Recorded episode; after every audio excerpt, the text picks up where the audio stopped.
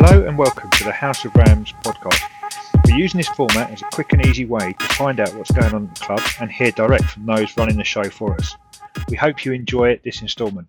This podcast was recorded on Thursday, the 10th of March 2021, while we're in lockdown and the club is shut. Today, the tables are turned and the interviewer becomes the interviewee. First team coach Michael Weston is going to lead the charge. Welcome along, Westy. How are you doing today? Or yes, should I say, should I say, should you be welcoming me along here? I don't know. yes, no, I'm good. Thank you, mate. Yeah, no, I, I, thank you for the opportunity, mate. I just thought that it'd be a good chance for people to sort of know the man behind the mic, and you know, a lot of people know you around the club, and it'd be just nice for sort of the new generation to, to get to know you a little bit more, and yeah, nice to turn the tables a bit and put you under a bit of pressure as well. You, you, you could try. We'll see. We'll see what happens. That's always worked out well for you, hasn't it? Putting me under yes. pressure. um, right, cool. So yeah, so yeah, to tell us more about yourself. How's lockdown been treating you? Yeah, not bad, not bad. I'm, I'm really lucky. Um, I can work from home, and uh, my wife can work from home, and it's it's all been okay. We're we're very privileged to be able to to do that. Um, it's not, it's like everybody else. We'd like to be doing more and that sort of stuff. But yeah, I mean, I, I haven't got anything to to complain about. Lots of people have, but not me. Yeah, fair enough, mate. So, what, tell us more about your sort of family life. So, obviously, I know you're Linda and your kids. You want to tell us about your family and? Yeah, sure. Well, I mean, uh, so Linda uh, is my wife. We got married quite a long time ago. Um, uh, I can't remember how many years ago, 2003, whatever that is. And uh, got the two boys that uh, you coach as well on the, the fitness stuff. Owen, who plays in the under 15s, and Reese, who plays in the uh, under 14s, or would do if we'd had some games this year, I guess.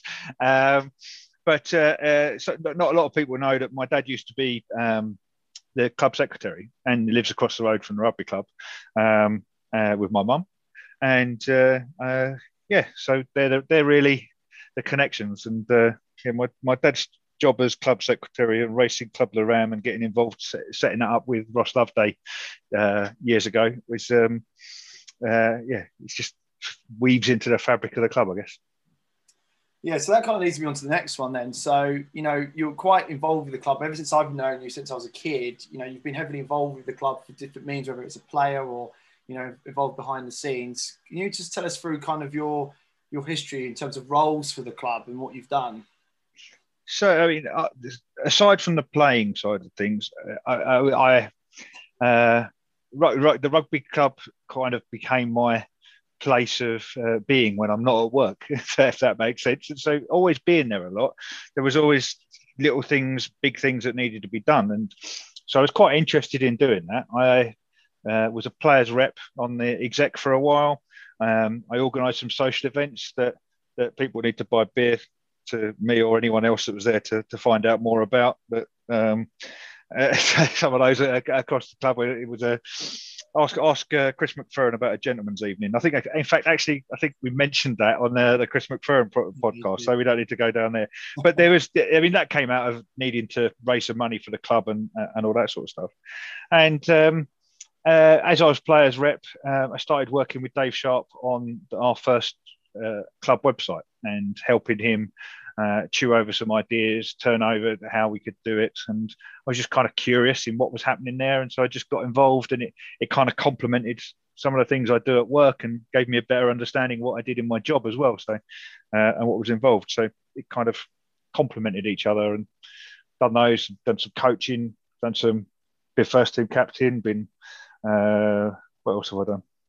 I forget. I forget some of the other things I do. Um, hosting these. Well, yeah, I mean, you get involved those those little projects that come up, um, uh, helping put put those sorts of things together, and normally persuade other people to get involved as well. Yeah, it's great. I mean, you know, for me, the club is like built on volunteers, and it's, it's amazing. You know, someone like yourself is just putting so much of their spare time and trying to bring things together and, and, and make it a really enjoyable experience for everyone. So, you know, the question to you is what what what motivates you to put in all that time and do all those roles that you've done for the club? It's it's not so much a, a, motivation. It's you kind of see something that needs to be done, and, and as you mentioned about the volunteers that put so much into the club, and uh, and you see people doing that, and some people need help to do it. No one does this stuff on their own, so you you kind of uh, crack on. Um, there's a there's a couple of things that I, have seen over the years that that sort of uh, had impact on me and sort of said I should do a little bit more. Uh, one of those was um, uh, I went to Chris Ball's uh, funeral, so Bully, and we have the Bully's tens in his name coming up. And I remember being in the church listening to stories of all the things he'd accomplished. Now I knew him as a player and a pretty fast prop for a, a big chap, um, uh, and he was good friends with my sister. Um, and so I knew some of the things he was involved with, some of his interests and stuff like that. And people just started listing off that he's done this and he's done that, um, like the Duke of Edinburgh awards, the scouting stuff he'd done, the rugby club stuff he'd done, and I just I burst into tears. I was just I'm I just could not believe that someone who died in their twenties was had covered so much, and you just I, I, I mean I as he as he was carried out of the church, people just clapped. It was just it was immense, but. um I remember going home and talking to Linda at the time, and uh, and just going, what am I doing? I'm not doing anything like that. Um, and he just realised that he's he's just a guy who got on with stuff and and did it. And I thought, well, I can do that. I can do more. And so I, I I wasn't doing anything beforehand, but it, it's just it just inspires you to do more and to make an impact where you can and uh, and get involved in that. So so I do, and it's fun. it is fun, and you get to know lots of people and work with lots of people that you would never work with normally. So, so why not? Yeah, no, that's great. I mean, like I said, we had similar with, with Dean, with Dean Reed, and, and mm-hmm. same age group as me. And like you said, there, it's it's a good point. You know, these people that are involved with the club and it's their passion, and you sit back and look at it, and you think, wow, you know, these guys, you know, they, they're great people, and they they do a lot. They love the club, and I think people, you know, people do really attach to Harlow Rugby Club, and we've got such so many good personalities, and you know, it does inspire you, and you know, and the things that you do inspire people, and other volunteers in this club, they inspire other people, other people to do more things and to, like I said, take risks or you know, help out even more, which is great. Oh, um, so, um, just kind of moving away from that subject a little bit. So, what about your work life? What do you do for a job, Paul? oh, a man of mystery. Go travel to different countries. Job, don't you? Like no one, no one actually knows. Yeah, yeah. But basically, my job is uh, I work for a company called Deloitte, and in Deloitte, we need to protect our brand on a global basis. And my job is to to make sure that we're doing that in the way that we should do from a cyber technology point of view, and to to to, to, to try to keep the bad guys out and make sure that we're doing everything we should uh, so that takes me to meet lots of people in lots of countries all over the world, except when COVID hits and you have to sit at home and you have to do it on Zoom all day and all night and uh, and that sort of thing. So um, that, in a nutshell, is is, is what I do and, and why I travel so much. Is there any thinking like what you do for a living that you take into rugby? Because I always find it an interesting question because I usually find, well, usually it's bipolar. Like you've got people that a certain personality do a certain job and you can see it on the pitch, and then some people that are just nutters. And as soon as they cross that white line, they're a completely different personality. Mm-hmm. Anything that you do from a living that you think translate into sort of the, the person? yeah, I mean, the, the, the, my first experience of this was um, early in my the, the, management part of my career. Was, was taking some of the things that we were doing as a team um, at, at, the club and taking them to work. Um, so when Graham Richards was coaching us, he gave, gave us some uh, materials to read and stuff like that, which I don't think everyone read, but I did. And, and we had the, the, the sort of wasn't so much a motto, but sort of a, a, belief underneath it that team stands for every, together, everyone achieves more, which is not it's not new or anything like that. But it made me take what we do as a club or a team at the time into my work environment and say, guys, this is what we're going to do. No one here has to be the best person at everything. we can all be good at different things and we can all draw on different people, different skills, and bring that together.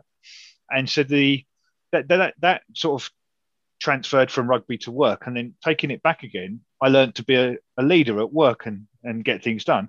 And then i took that back and became a leader in the the, the first team and then a, and then first team captain and stuff like that. So that that's gone both ways all the way through my my career and um, we lots of, we have lots of corporate and social responsibility uh, at work well, community rugby clubs are corporate and social responsibility. Yeah. And so what I do there transfers back to what we do now.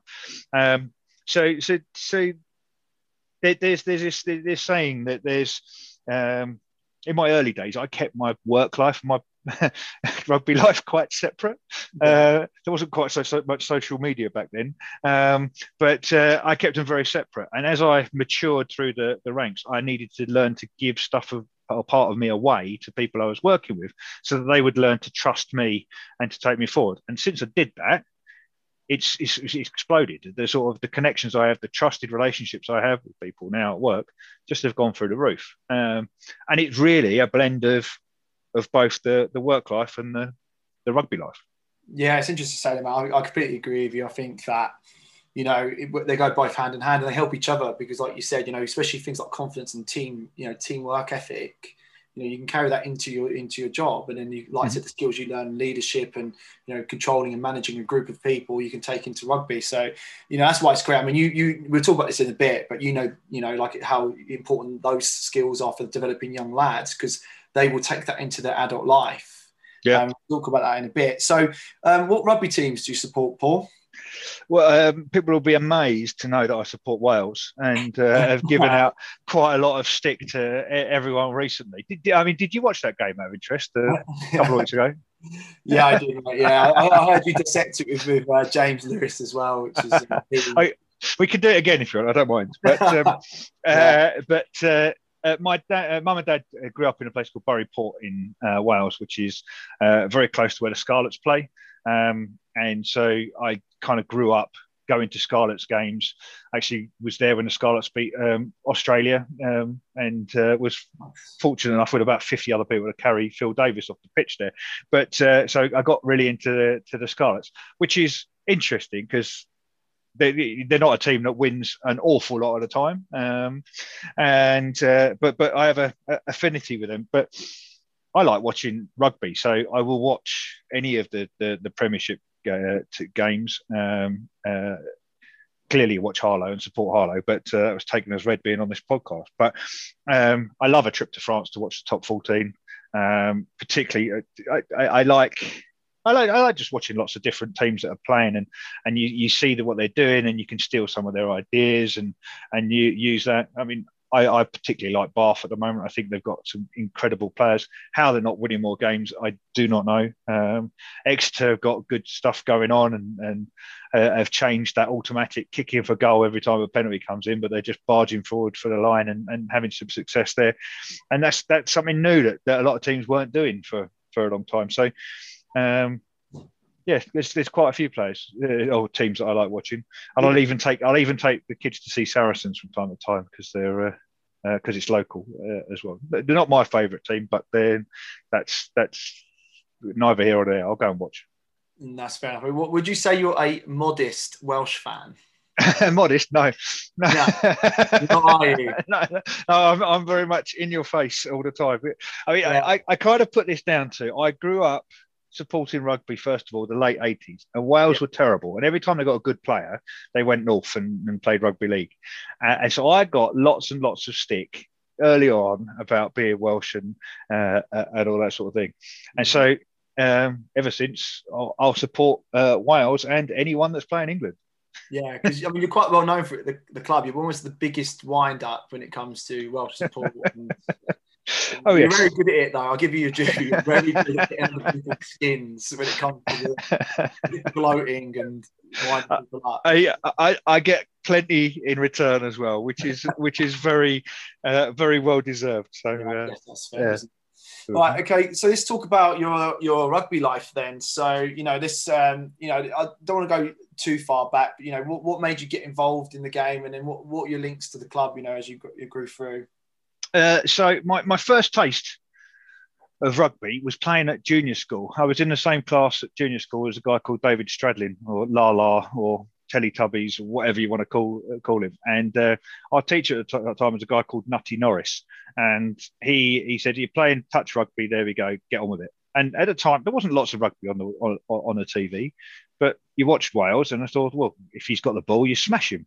And I smashed Dave Stradlin, and then got carried in by my ears for this is a touch game of rugby. It's not a contact game of rugby. But, but that's what they do on the telly, sir. And uh, that was my first uh, uh, experience of rugby. But um, I was terrible at football. I had spoons for feet, really. And um, uh, I went to away to Hotcroll boarding school, and I was like, I'm playing rugby. I'm playing rugby. Rugby's going to be my game. And I got stuck in to, to, to playing. Had some success while I was playing at Hotcroll, but it was only a small school.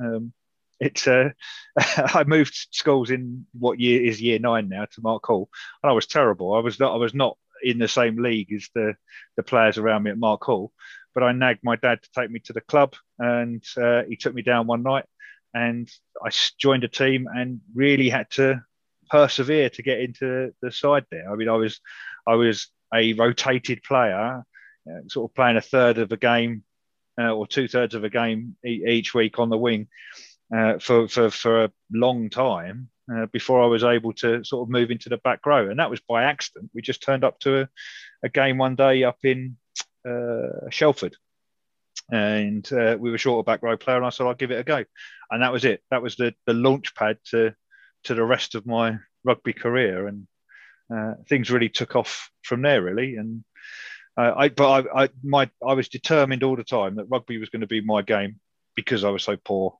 at football. I couldn't, I just couldn't play football, and I, and I was quite sporty. I did lots of different things, but I could, I, I was just so bad at it, and I wanted to play a team game, and I, I decided rugby was my game by hook or by crook, and uh, it, it, wasn't down to ability; it was going to be sheer perseverance. I was playing.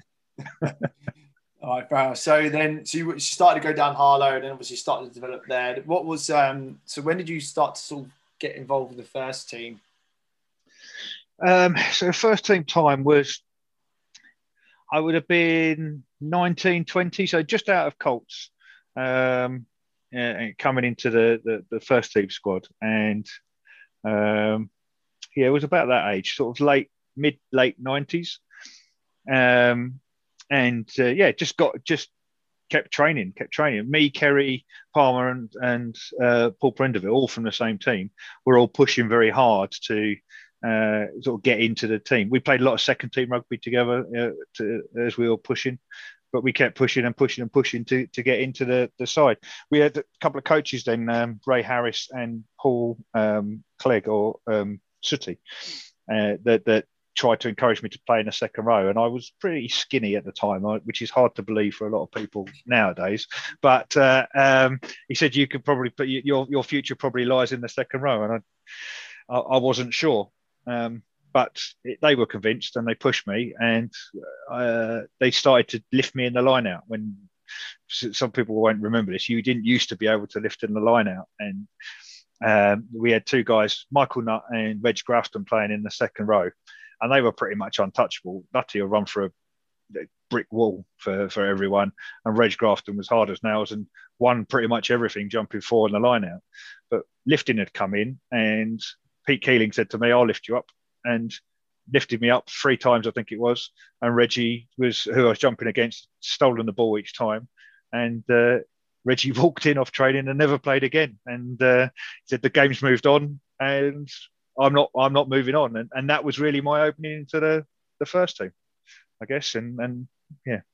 John Locke was throwing a ball in and I was catching it and it was working very well, very effective. And a lot of teams, to be fair at the time, weren't lifting in the line out. So it made me look even better. yeah, I mean, it, must, it was must have a massive transition at that point, especially the old school game play and, you know, obviously the lightweight of the players as well. And obviously there was a lot more open game there and also a lot more of offload and a lot more keeping the ball alive obviously the game's moved on again, you know, really hmm. since mm. then. You know, what do you think's the biggest sort of changes to say like the game now to maybe in your sort of era of playing? Um, so the just before uh, Graham Richards came to the club, we were in an Eastern Counties Cup final. I didn't actually make the squad that day. Uh, I think Prindy might have done, which will probably remind us forever. Uh, but um, uh, the, we watched the game back and there was no structure to the play. When Graham came in, we, we had a lot more structure. We had uh, set calls. We knew where we were supposed to be. We knew what areas of the pitch we were trying to attack. Um, and even though we won that Eastern Counties Cup, it was the first one that was videoed. So it was the, the, the we could all watch it back and just go, "What are we doing?" And we're all over the place, and, and it, it, all got much more structured. So how how that's changed to today is there is much more uh, sort of fluid of movement of the ball.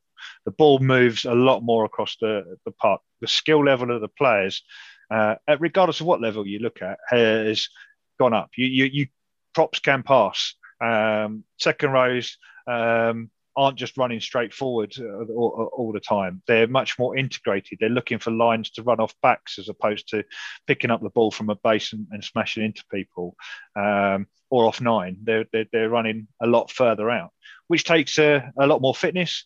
And uh, dare I say it, there's probably a le- lot less violence in the game now than there than there was back then. Um, yeah, you've almost replaced uh, violence for, for, for the technical side of the game. It's a lot more technical, and there's a lot more actually laws making it harder to cheat. Mm-hmm. Now, hence why like the body weight around the yeah. break is a nightmare. You know, even myself, I've been at the game for three years now. I would struggle as a seven a little bit mm-hmm. because mm-hmm. I used to you always try to pinch to the ball, and that's taken away. So it is hard because it's actually always adapting. And I think sometimes you know players that played in an old era, it, it, it's quite shocking how much it is different. And like the points just made there, like I said, all round play as well and how rounded you have to be play. You can't just be a good scrummager anymore. Mm-hmm. You have to be able to replay, know if you should need to commit to rucks, know what you are in terms of the system. So you, are absolutely bang on with all of that. The um, so um, can we talk about your captaincy? Because obviously this is this is you know obviously something you must be very proud of, and you was captain for quite some, some time at the club. Do you want to talk to me about how you were selected as captain? it was uh, uh, kind of by accident to start off with. Um, we uh, had a, a, season. Alan Yates came in to coach us, um, and Richard May had been elected captain. It used to happen at the AGM every year. You'd elect the captains for the for the different teams, uh, and this is the last year that that happened. Richie was elected in as captain, but then very quickly fell out with Alan Yates when Alan Yates came in to coach and left the club. Um, and then we were in the changing room before our first game, and Alan Yates uh, was playing prop for us at the time as well. Um, just said, I've appointed Lee Smith as captain. And uh, um, and so I've got a lot of respect for firemen and stuff like that. So, so Lee Smith is captain, yeah. and and for all the players around to not have had a say in that was interesting and and uh, came about. But Lee captained us for the the first half of that season, uh, and then it came to sort of a, a game.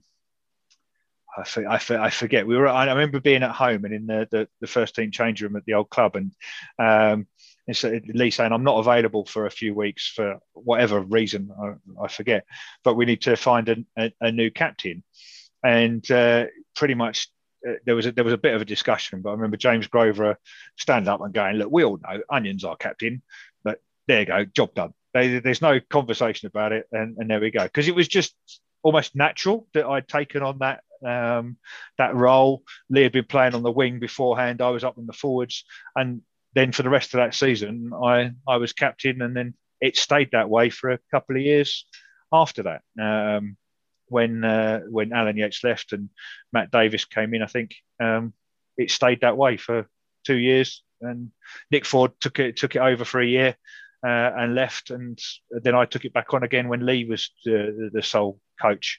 And then my work was getting too crazy, and I I was beating myself up about not being at training and. Um, uh, as much as I'd like anyway. I was trying to make as much as I could, but I couldn't be there as much as I'd like. And um, uh, I stood down. I think Sean Roberts took over from me. So, and then that that a decade later, he stopped being captain. yeah, no, Sean. Yeah. Um, so, is any captains? Oh, a couple of things around the captain. So, was anything that uh, any captains that you drew any inspiration from when you were captain that you was kind of taking from that you felt that was the right way to be as a, as a captain leader of the team? Yeah, I mean, I did a lot of reading around the time, and and uh, Graham Richards had given us a book that was written by Sven Goran Eriksson. It was called Football by Sven Goran Eriksson. it was it was like almost written for kids, um, sort of thing. So I, I suited it down to the ground, and uh, and I, yeah, and uh, but it talked about what uh, what it meant to be part of a team, what it meant to be a leader in a team, uh, and how he had sort of uh, taken things. So I took some something from that, um, and then I read um, uh, Clive Woodward's book after the 2003 World Cup, and it talked about when he was at London Irish how he, he wanted to make it feel special to be part of the the team, and he took that even further when it came to the England thing. And, and you're probably familiar with it now, but when you were going to the England changing rooms, you've got wooden sort of shelves for all your stuff, and it has your name and it has your shirt up and everything like that. Uh, and I thought that's a great idea. I need to make it feel special at the club for when people get promoted into the first team. It needs to feel like a special environment. And I took that and said, okay, how are we going to do this? Well, one of the things was put music on in the change rooms, which we'd never done beforehand. One of the things was then put your name above your um, uh, your peg where where you were, and uh, and that you sort of one to fifteen, and then the subs were were, were on uh, on the wall, and your your shirt was hung up when you came in. Now I started that off Wendy Ellis and Kev Ellis took that on and took it to the next level with uh, how good the signs looked and how um, uh, there, there, was bananas and sweets and, and clothes or socks and shirts, socks, shirts and um, shorts there for you. They took it on to another level. But I, I, kind of started that because I wanted it to feel special for people. It wasn't helped that we were also struggling uh, as, a, as a first team at the time and had lost a number of players and slipped down the leagues a bit. And so I felt it needed to be um, re energized. It needed to be sort of brought back in that rugby's fun, but it's also we've got a serious job to do while we're here and, and to make it feel special to be involved in that group. And I wanted people to, to want to be involved in that group uh, in some of the leaner times, it was difficult to get players sometimes, and I was making phone calls on Saturday mornings to try and get people to to come along to games, and that was me trying to change that around and and sort of say, no, it is important to be part of the first team. It is it is an honour to be out there representing the club at the highest level there, um, and taking it on, and that sort of motivated me to try and change some of those things.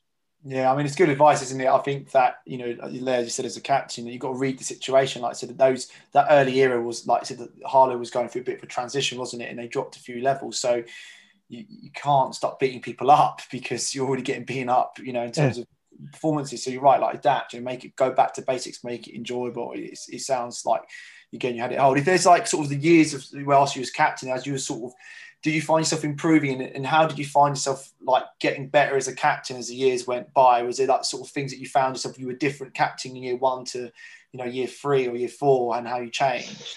Yeah i mean i used to wing a lot of it um, to start off with. I used to, to make up what i was going to say before a game um, as it got closer to the sort of I'd, I'd, learned there were key points I wanted to bring out, and so I'd actually make notes about what I wanted to say. And so I, would sneak off to my peg, look in my pocket, have my little notes there. That's what I want to say. That's important. Say that, and then go out. Um, I wish I'd kind of done that earlier in my career, uh, to be fair. But uh, it, would be absent-minded of me to sort of not say that there was the on the pitch stuff, and then there was the off the pitch stuff as well. Uh, and I really wanted people to to want to be involved, and so the, the off the field stuff became quite fun as well. I wanted the long coach journeys to be good times to get to know people, to bring people together, and use that as a, a an opportunity. Sometimes I went too far and went a bit, bit overboard, but it, I didn't see my role then uh, as being part of just on the on the field. It was off the field uh, uh, as well.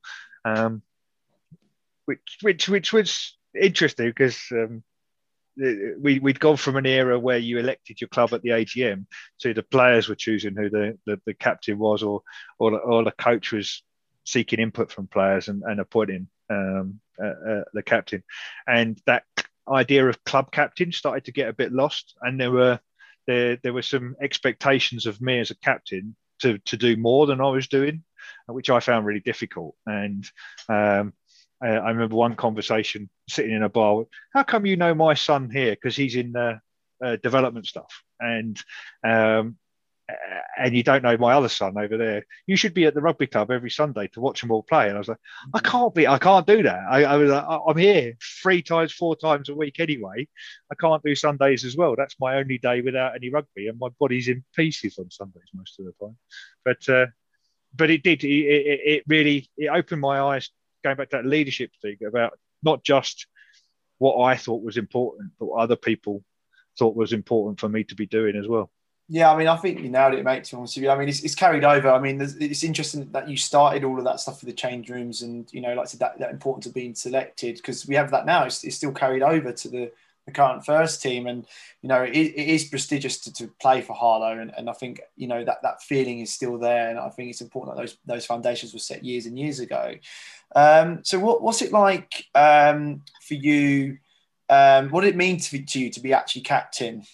I, I, I, I, was incredibly proud. I would tell everybody that I was first team captain. I was, I still do. I still, yeah, I, I still, I, uh, I mean, I said I didn't keep everything. Uh, I kept my lives apart uh, at work a little bit, but um, you, you, can't really do that when you've got a black eye on a Monday morning, stuff like that. So, so there were parts that, that, that some people did know, but I would say, look, I'm, I'm not just your average player. I'm a, I'm a first team captain, and I remember that there was one instant. Uh, not instant, but I was up for promotion at work and I got offered tickets to go to Ascot, which I thought was a, a big corporate thing that it was going to be me being tested out. Are you good enough to get to the next level? Can you deal with a bigger environment and stuff like that?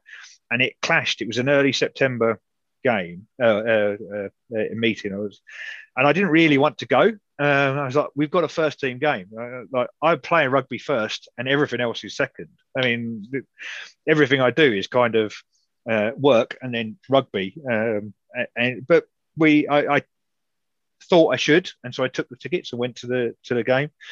Um, also to the horses, and then the, the, a week later, um, uh, I'd realised that it was just literally well done, you've done a good job. Here's some tickets. And I felt so incredibly guilty that I'd been away from the team for that week that afterwards I was like, here you go, guys, here's beers on me, here's the jugs and stuff like that. Because I'm sorry I wasn't around last week. I think we lost as well. And uh, and back then, if you lost a game in September, you weren't winning a league, and it was like it was it was depressing. Uh, yeah. that, that, that's what you were chasing, and uh, uh, I felt so difficult, and but we had a good journey up uh, or back rather from Ipswich after that, um, having consumed quite a few beers and stuff like that. But I did. Uh, it, it meant everything to me, and it was it was a really important thing to to for me to have done and to have put some things in place that it's nice to hear are still working now I've kind of half heard you on some of the podcasts. Sort of, how does it feel now? Because obviously you were so involved to then like walk away and stop playing and then you know still sort of what's your involvement now? I know you don't you don't watch many games, do you? Because kind of, well, I'm a bit I'm a bit better at it now. Um, but the, I mean, I retired because my back went and I couldn't play anymore. The, the surgeon that had sort of seen me before said, "You do realise that I'm hiding the pain. I'm not getting rid of it." Uh, and he said, You should give up rugby now. And I was 39. And I had this ambition to play rugby until I was 40, which was led by Kenny Gladden, uh, because Kenny Gladden was in the first team at 40. And I thought, Well, if he can do it, I can do it. And, and that was a, a, a goal of mine. Um, but then I stopped, and it was like end of one season, didn't intend to retire, didn't make the start of the next season, didn't do pre season, was out, didn't miss pre season, to be fair. Um, but uh, came in and then I, I, came along. I was running touch and I felt so close to the thing. And we need to do this, we need to do that. And all of the stuff was still very fresh in me. And I was just way too, I got, I'd, I'd come away angry, frustrated, wanting to play again, knowing I couldn't play again. And it, it really, it really tore me up a little bit. And, um, and so I did. I tried to do that, going to see some other games. I used to wander up and down the, the, the touchline, and people would still talk to me. I couldn't stand still while watching the game. I was. It was like I was still a player. And then, I, I for my own sanity, I think I had to stop coming down and and watching. Um, I couldn't watch the first team, the first team playing because it was it was tearing me up. Um, and this is this is something that I don't think a lot of people appreciate. It becomes such a big part of your life that when it's gone just like that, you you struggle. Uh, you, have got nothing really to replace it with. And I do, I've done some talks about this on mental health at work and sort of the the adjustment that you go through. It's it's a big life changing thing. Like my my week was Monday go for a run, Tuesday train, Wednesday probably work late, Thursday train, Friday don't go on the beer because you've got to got rugby next day, Saturday play.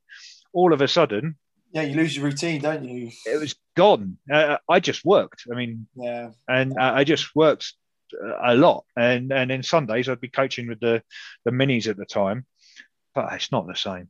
It's yeah. just. I, I feel your pain on it, mate. I, I went through the exact same process with, with, uh, with when I was at Harlow. I desperately tried to play, and as most people know, I, I was kept getting injured, and I was told I shouldn't, and I kept trying to push the body but beyond it, what you could take. And it was really hard. And I, am glad you said to what mental health because I know how hard it is. And I, know, I speak to a lot of ex players and they all found it really hard because you know, rugby's your identity. You, you mm-hmm. identify mm-hmm. with the game. It's kind of who you are, like you said there. You, you, have your job, but somehow your captaincy and your playing was priority over most things. And mm-hmm. so when that suddenly just stops, it is it's definitely a hard transition. And for me, when I stopped, um, you know, I, I went I, I went straight being involved. And I remember even as like at the time I was only a co-coach. Mm-hmm found it hard because you know I wanted to play, I wanted to be on the pitch, and you know I had to channel that energy from wanting desperately to be helping the team physically to try and help the team hmm. on paper instead. And obviously now it's sort of now been involved in coaching three years that's calmed down now. And now because I'm involved, I'm, I'm using that energy in a different way, and uh, you know it feels mm-hmm. much better and easier to support. But I completely understand that transition is, is, really really hard. Um, really hard. I, I, want to bring up that thing you said about your age, so playing to 39. So. I, when I when I come back to Harlow and I was so I played when I was obviously 17 I played with you and then I come back 10 years later and there were still guys playing that were in the first team when I was 17. And you know, these guys, I mean, it's only just recently just happened where loads of guys are now fallen off and they've retired for, for obvious reasons. But what is that special glue at Harlow have to just make guys play for long eras and stay with the club as well? Because there is a loyal membership base there. And also these guys don't stop. They keep playing and playing and playing on. What is what? Why does that happen at Harlow? Because I've been, I've you know, I've been around a lot of clubs and guys come and go. Harlow's got this amazing length of time that guys stay and, and dedicate. So what, what, what do you think that's down to? Um, so the, I mean, there, there's a there's a couple of things. So when I started my career, Harlow were in London One, and so as we slid down a few leagues, it was kind of a bit easier to stay in the first team um, at, at, that level. Uh, and I've been a bit uh, disingenuous there uh, in, in, saying that, but um, that, that was definitely part of it. We weren't playing at the same level. And I don't know if I could have played at the, the, the London one level till I was 39 or whatever. Um, we, we've had problems with people coming through and, and uh, uh, to challenge us. And uh, I, I, I, remember uh, a couple of guys coming through the, the, the youth section um, and, and, they say, right, I'm coming to take you on. In fact, Jumbo was, it was like, I'm, ta- I'm taking you on. I'm taking you on. I was like, all right, you can take me on. Uh, and uh, and he did. He hit me hard, but there were other things that he do, and he just say, "I can't get near you. How do I? How, what's going on there?" And I'm like, "Well, this is what's happening. This is the reading the situation and stuff like that." And it's taken time for for kids to transition into that senior level. I think when I interviewed Luke Bowering uh, the other day, and uh, he said to, he said to me, "And you hit you hit me like that," and it, I was very proud to be in that first team. And if you wanted my position, you had to really challenge for it. And people did. And James Grover came in, jumped better in the line out than me. John Credland came in um, and was tougher than me. Uh, and he said, oh, I want your position. I was like, good. You could, you got to take it off me because you're not just going to have it. And, uh, and I was the same with, with anyone that came in. Um, and so I had to adapt as well. I didn't always play in the second row. I played in the the back row. Um, I even played in the centre a couple of times, but but not very often. Uh, is that, that, is that the but... same? Do you think the same story for the other guys that stayed on for so long? Is is it that just that that wanting to remain in the team and always competing and having that little edge of people coming through and then fighting for the spot? Yeah, I mean, it's always spurred me on. Whenever there's been competition, it's always spurred me on. I think it has spurred others on. Uh, I mean, there is. I mean, I think a lot of us get to a point where you can't do it three times a week uh, mm. as much as we were um, uh, from a training point of view um, and, and, playing sort of thing. But you you, you, you, you, learn coping mechanisms. Like, yeah. Uh, I, I remember being incredibly sore on Sundays. Well, not so much on a Sunday because normally the booze had sort of nulled the pain a bit on a Sunday, but on a Monday being really sore. But then making sure that by Tuesday evening I was pretty much okay again to train again and go again. Yeah. Um, and some of the things that you you do. And in the latter part of my well mid mid to latter part of the, the career, ice baths were a big thing, mm-hmm. and they made a big difference to my recovery times and stuff like that. But you you just you learn to to keep yourself going. I was um, the Jack Nowell uh, Exeter was talking about these cryo chambers on one of the podcasts I listened to with, with him in it, and, and he's he's doing the modern day equivalent of what I was doing. It's like, how can I keep going? And how, uh, I mean, I did have injections in my back to make my back that pain go away that I mentioned, but you do what you can to keep yourself going. and I wanted to play. I, the desire was always there to play. And if I couldn't train in the evening, we had a gym at work. I'd go to the gym at, at lunchtime. And I hate the gym. I absolutely. The only reason for me going was to play rugby. That was the motivation. I want to be in the first team. That yeah. guy's coming for my position. I want to be there. And yeah. is is that what Sean Roberts did? Sean Roberts has done pretty much the, the same. I think he's played into his forties now. And yeah. um, no, he's not. Sorry, he's only 32. Um, but, but uh, for 10 years. Yeah, yeah. yeah. um, but uh, um, yeah, I mean, he's he's keeps himself in incredible shape. Um, yeah. so no, I think one, one thing I definitely noticed as well, I mean, definitely all that competition, but another thing, I, I, when I come back into the setup, what impressed me with Harlow was that um, I think one of the reasons why you guys stuck together for so long and you guys gave such long eras in the first team is that there's that unbreakable bond. You know, there's guys that really could stick together for many years.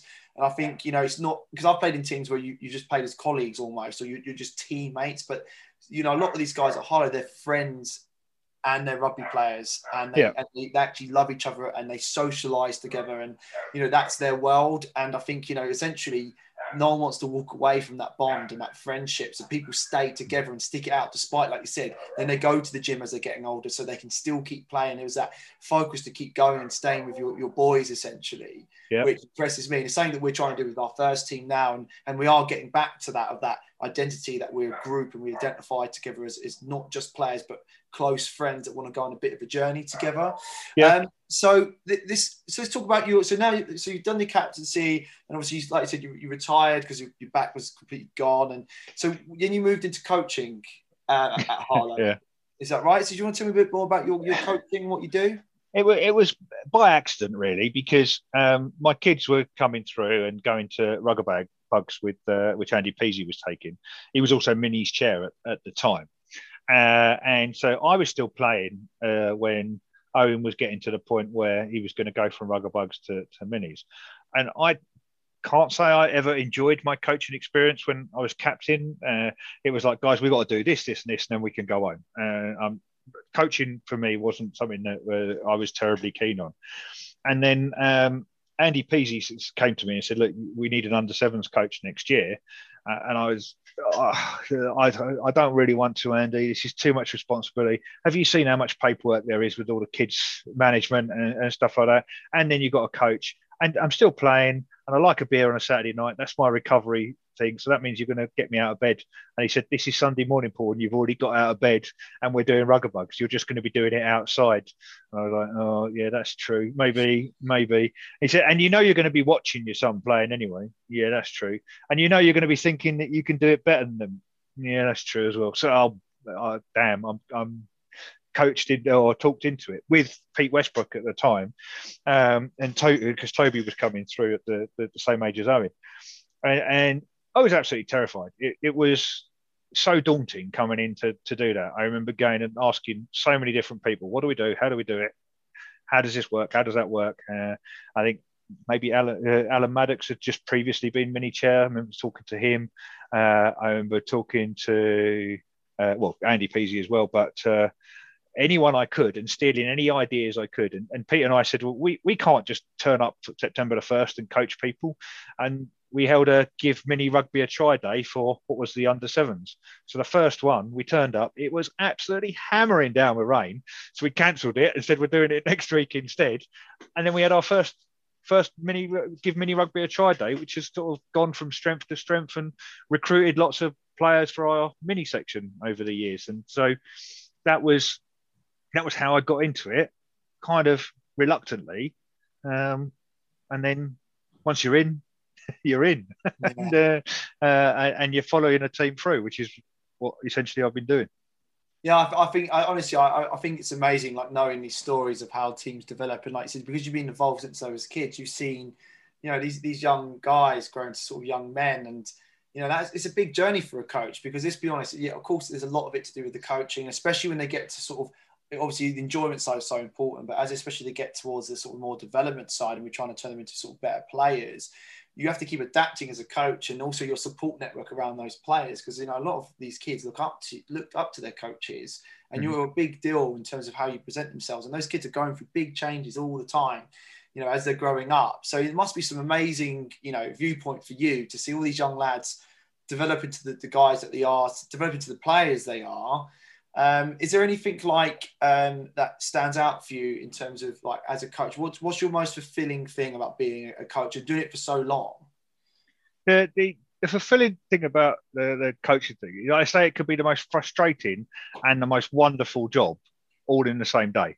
Uh, and you, will have spent ages in training, coaching kids to do X, Y, and Z, um, and then you see you see them either mess it up and you think, oh, I've taught you how to do that. You can do that better, and you encourage them and cheer them up, or or then they go and do it, and and you think, oh wow, they, have done that. They've learned that because I've taught them it, and and that's that's really good. But then you see the next bit where they start to learn that they they're confident in what they're doing, so they try something new. Um, or they, they, the first time I saw one of the kids do a reverse pass out the back of their hand, I like, who taught you to do that? No, none, none of us have taught you to do that. But they were confident in their ability and saying, I'm in the space, that person's out there, I'm going to try it. I've seen it on the telly or whatever.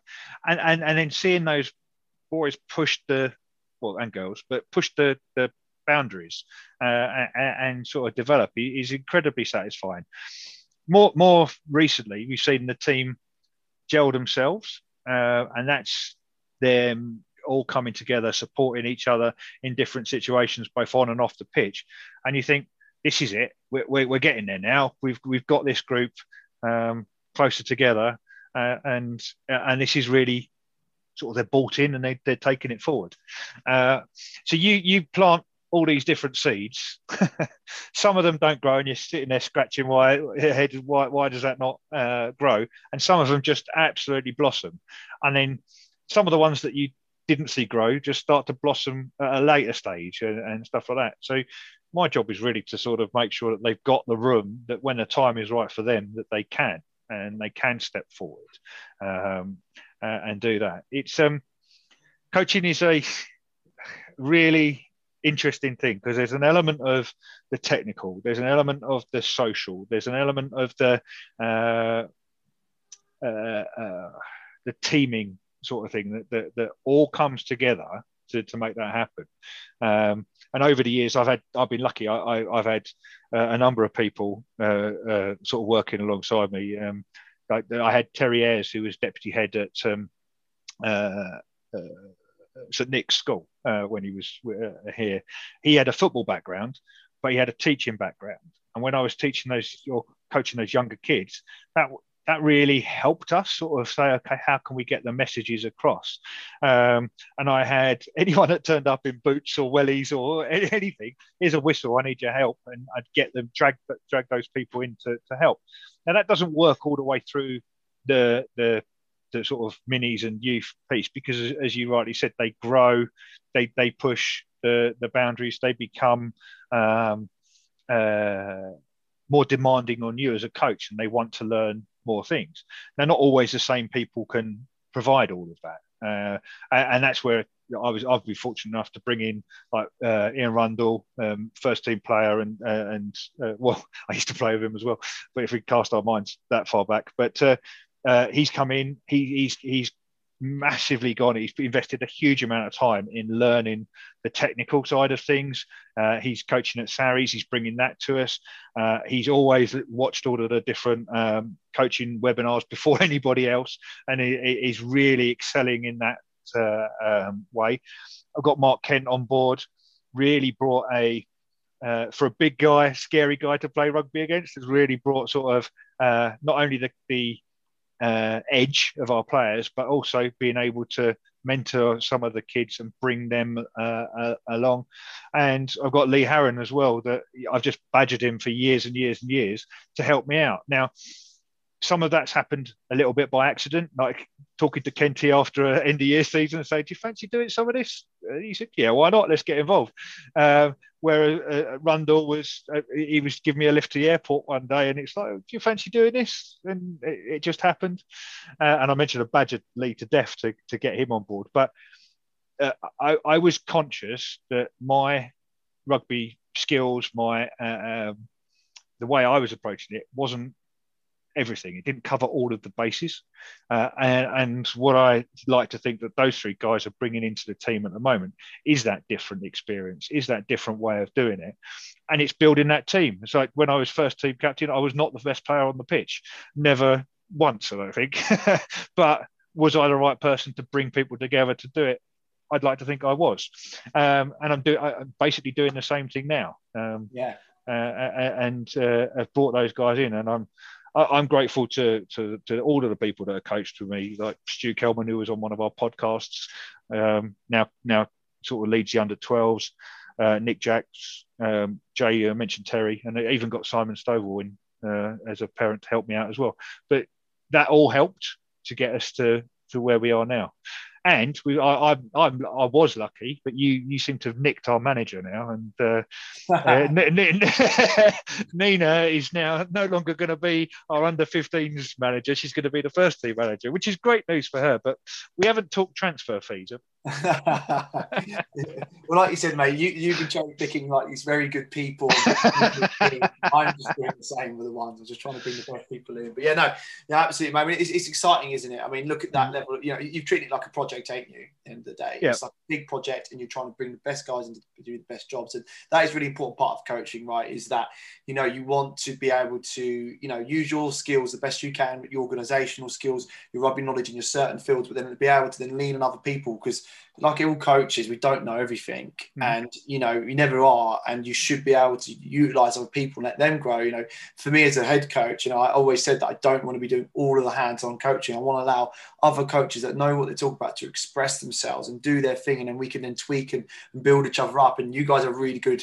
You know, I know that for example, you guys are very uh, you self-review a lot and mm-hmm. always trying to improve. And you test each other as a coaching team, and that happens for a lot of the age groups. And it's you know for me, it's really really nice to see. And I know you see it as well because that leads to the next question actually. So I know you've been involved in sort of organising these youth and mini get-togethers. Mm-hmm. Um, can you just tell me a little bit more about that? Obviously, I've been on the calls, and you so how did it come about, and and, and what, what you guys up to, and what's been going on? Well, I guess the, the, the, reason I started doing that was we were in this lockdown period and no one was getting any kind of rugby fix. Uh, uh, at all, really. And I just felt like there's a whole group of coaches out there that we weren't close enough to what was going on at the club. We weren't getting a chance to really interact with people that are making uh, some of the decisions uh, and sharing our, our points of view and, and getting things across. Uh, but also, let's let's make coaching better. We've got an opportunity here to to do that. And so I thought, well, if we bring this in, we can put together first of all build a community and and get this group that don't normally focus on anything outside their own teams rightly or wrongly it's, it's not that they wouldn't. It was that there wasn't really the opportunity to do it. So just use it as an opportunity bring that group together, build that community, and through that community, talk about the challenges we have as we move through the age grades and uh, introducing new things. What did we learn? How can we share that? What's the best practice?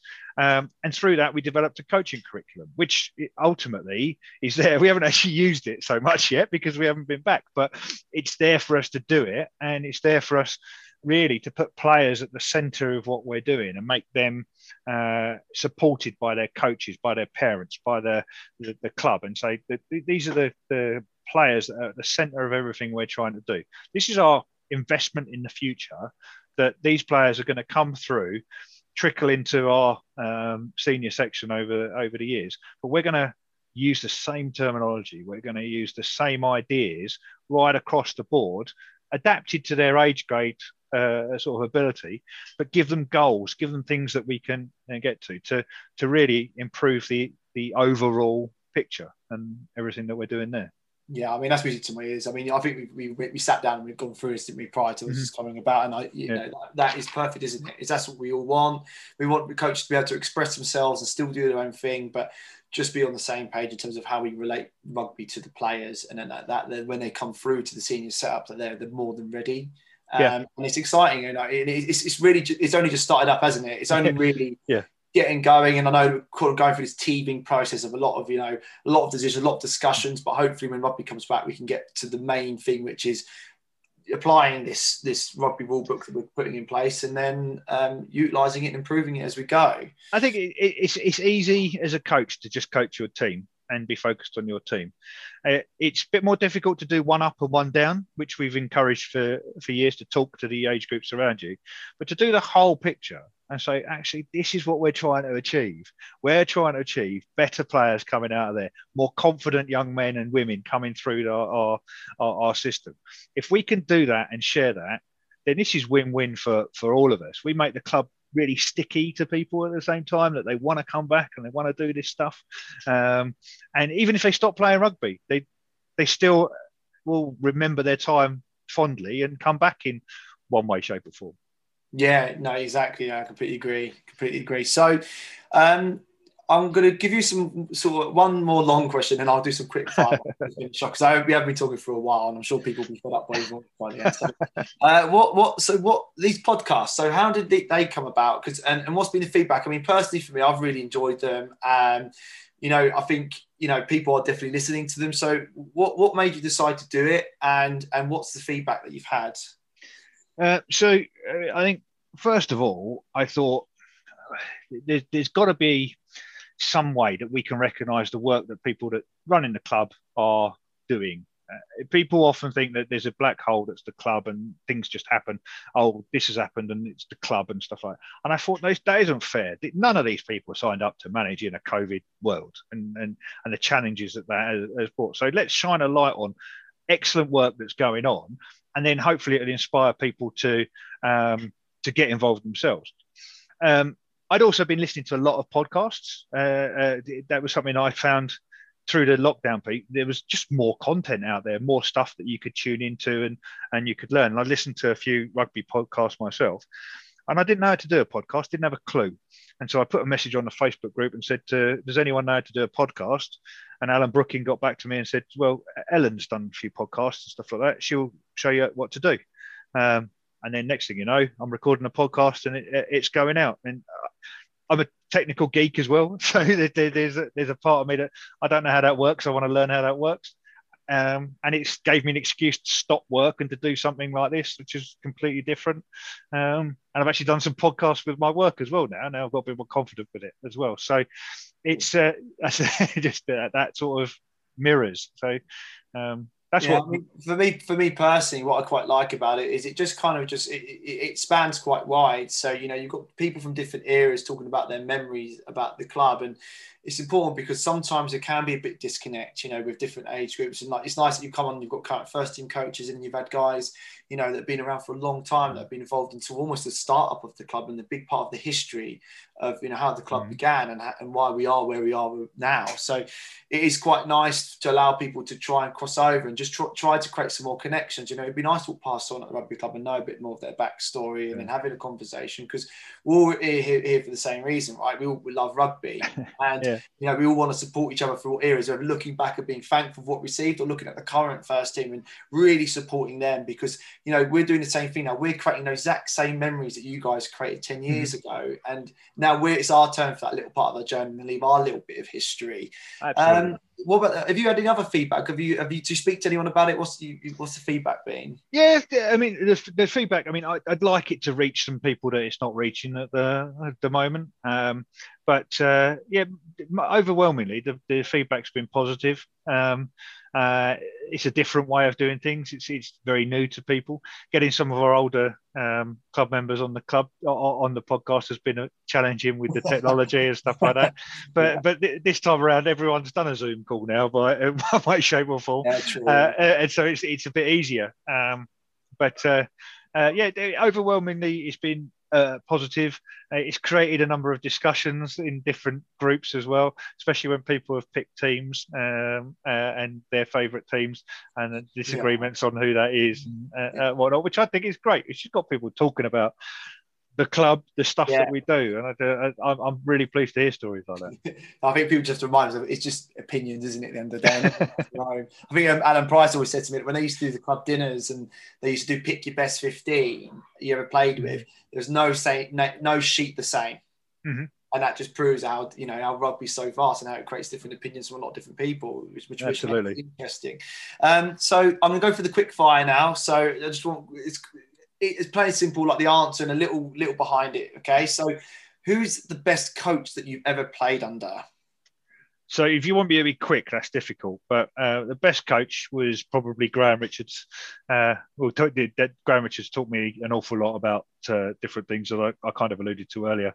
But I've learned something from every coach and uh, that's been there, uh, even if it was just something little. Um, Alan Yates taught me that if you put your hand on someone's arse in a line out and you lean backwards as they come down, they can't get a drive on. And so uh, no referee ever picked me up for doing that uh, and stuff like that. So, yeah, I mean, it's just a little example. You, I've learned something from every coach, but I think Graham Richards stands out.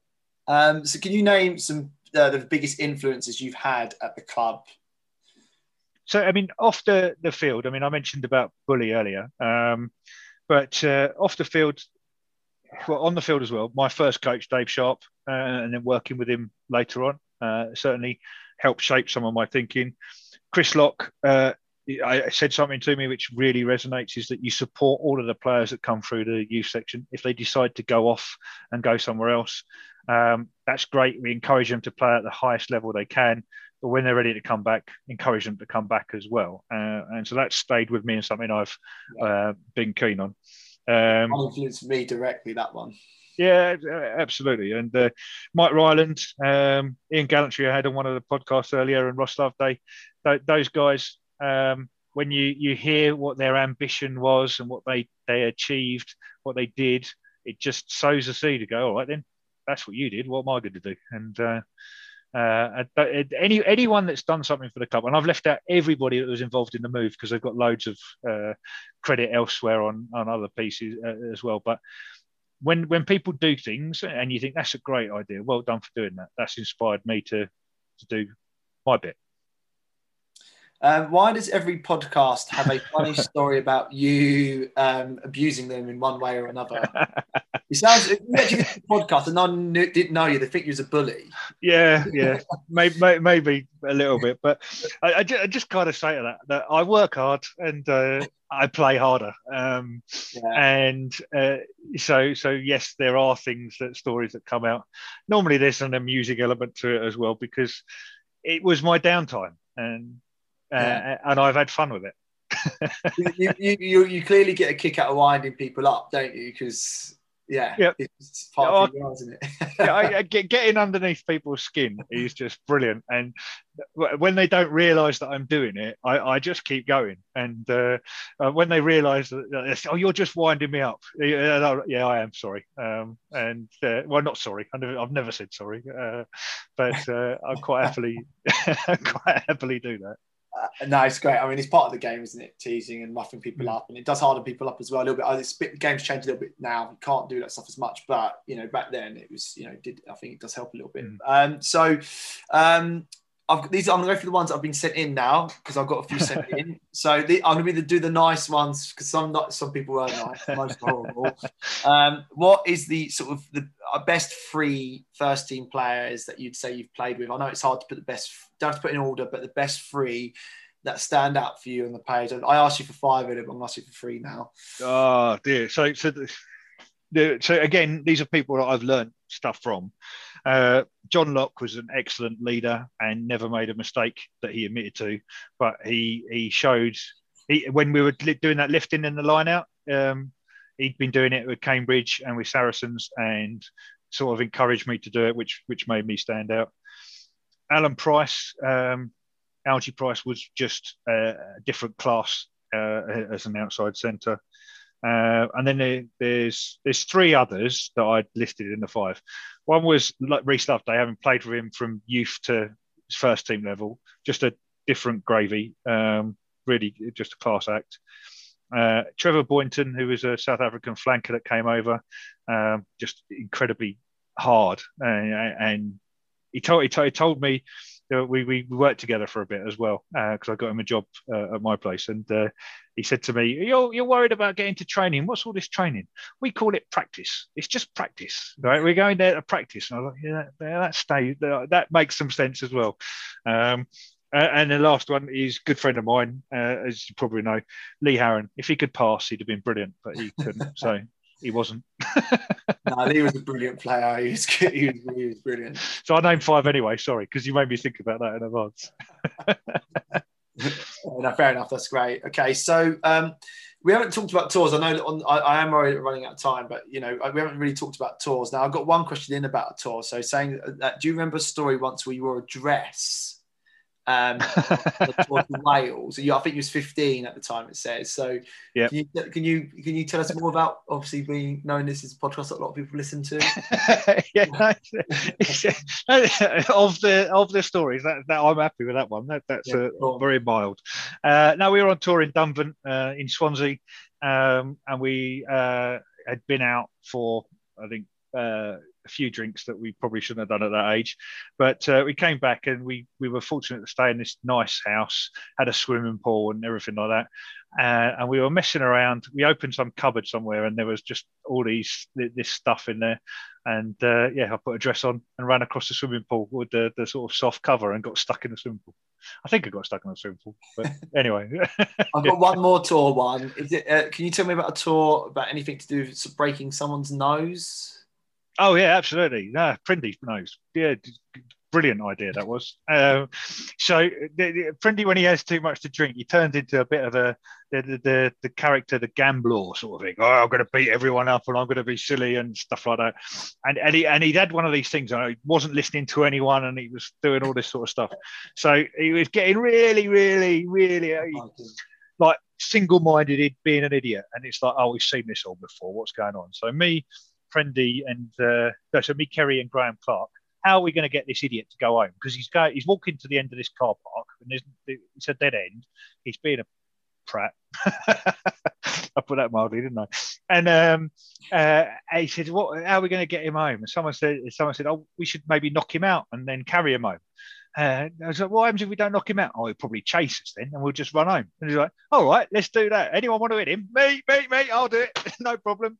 And uh, so uh, we go and catch him up. And it, uh, uh, the others got him to turn around. And I went smack straight on his nose. Uh, and his nose just exploded with blood everywhere. Uh, and Kerry standing next to me going, Not on his nose, you should have hit him on the jaw. and so uh, he was annoyed. He, he, then sneezed all over Kerry's white shirt, and there was blood dotted all over it and stuff like that. And uh, yeah, and then I was the most hated man in the tour because I uh, had yeah. punched one of my own players. You say you say you was hated. Was something did something happen in one of your bags because of that? yeah, yeah. Um, so Tom Webb, uh, we shared a room with Prindy, Kerry, and Graham Clark, who always wet the bed, and uh, I think Tom Webb was in our room as well. Uh, and I came back and he'd uh, uh, defecated in my in my bag, yeah. uh, and so I took it across the road to the car wash and put my bag through the car wash. That's great. That's great. um, so right, so a few more. So um, captaincy. Who was the worst player you had to captain? Who who who was hard work? Hard work to captain. I actually I've got there's a, there's a better story about hard work. The, the captain of, of players. I was on tour in uh, Newquay, and um, we uh, there was a guy called uh, Jay who was just playing prop for us. He was a strong bodybuilder type of prop. He wasn't your traditional uh, uh, sort of barrel shaped prop. He was a, a bodybuilder, and uh, I was sitting down with him and saying, "But you are literally the worst player in that I've ever played with." And what's going? I was, he's going, "But why I do this?" I, yeah, but you don't understand anything about the game. Okay, you're the worst player. And Dell Saunders walked past in the background, going, "What? Look at me! Look at me!" Sort of pointing at himself. Uh, uh, and I was like, "Oh, sorry, you are the second worst player I have ever played with," and, uh, and that kind of lived in the memory. And uh, me and Dale Saunders got on really well with that tour, and uh, we even had a sherry before Sunday lunch. I, I got a question here. So, did Prindy and Kerry Palmer ever listen to you? No, they've never listened to me. They, they, uh, no. there's, a, there's a saying, isn't there, that the, your closest friends are the biggest oh, what's the uh, polite word I could use for the? yeah, they they're good friends with me, but they're. Um, we never went through nicknames, but I, we all kind of know your, your main one. But what, was you ever called Leafy? Yeah.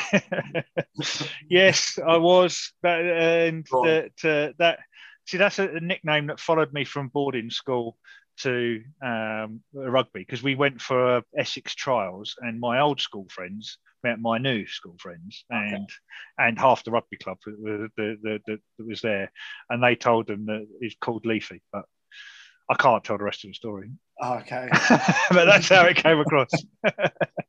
um, so, can you tell us uh, what Norwich Wine Club? What was that?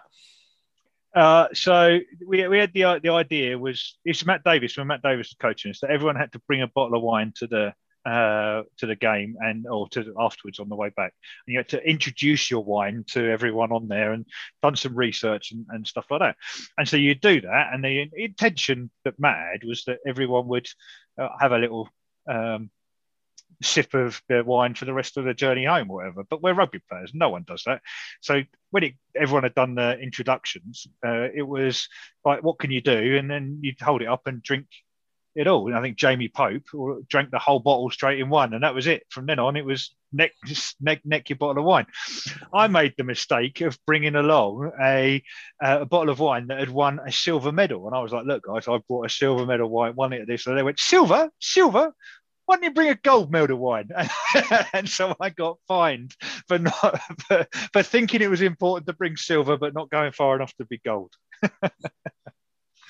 That's great. I mean, what's um so last last couple now, mate. Um, so what's the um what's your greatest moment ever playing for Harlow?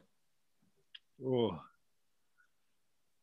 So there's there's there's two that stand out for me. Um, the first one was well, I played in the Middlesex Sevens at Twickenham, uh, and that was great. Um, that was uh, the qualifying for that was fantastic uh, and then going down there and playing at Twickenham, uh, beating Richmond in their last ever professional game before they went bust was quite nice. Um, that, that was that was just a really special day. Um, and actually, my wife came to watch with a couple of friends, and uh, that, that that that was before we were married, and we'd only just been going out, and so that was quite a special um, uh, time.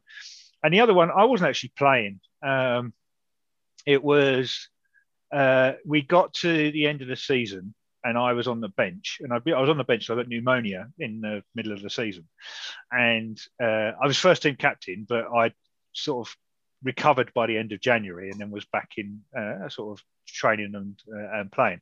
Um, but I was very, very, very proud to be part of the team that almost got promoted that year. We were very unfortunate that Bury St Edmunds turned up with a professional team in the last game of the season, and in the playoff, we we just lost down at Welwyn Garden City.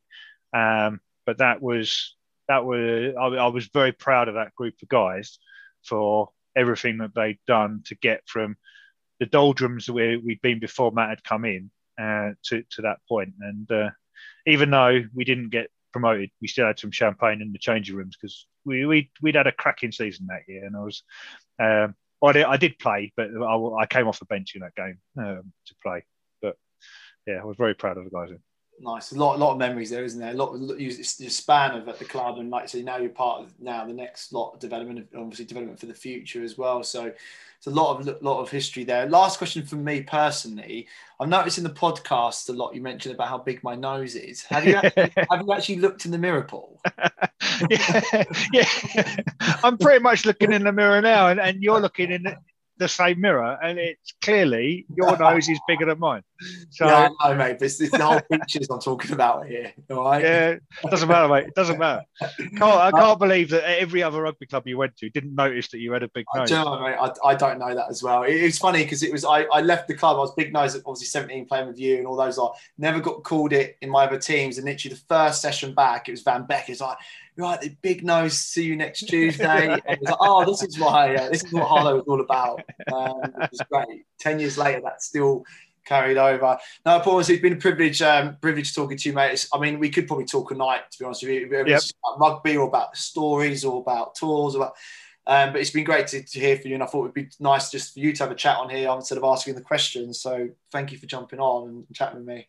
No problem. Well, thank you very much for taking this on and firing the questions at me. And uh, did I did you put me under pressure, or did I turn it around at the end? I don't know. All right.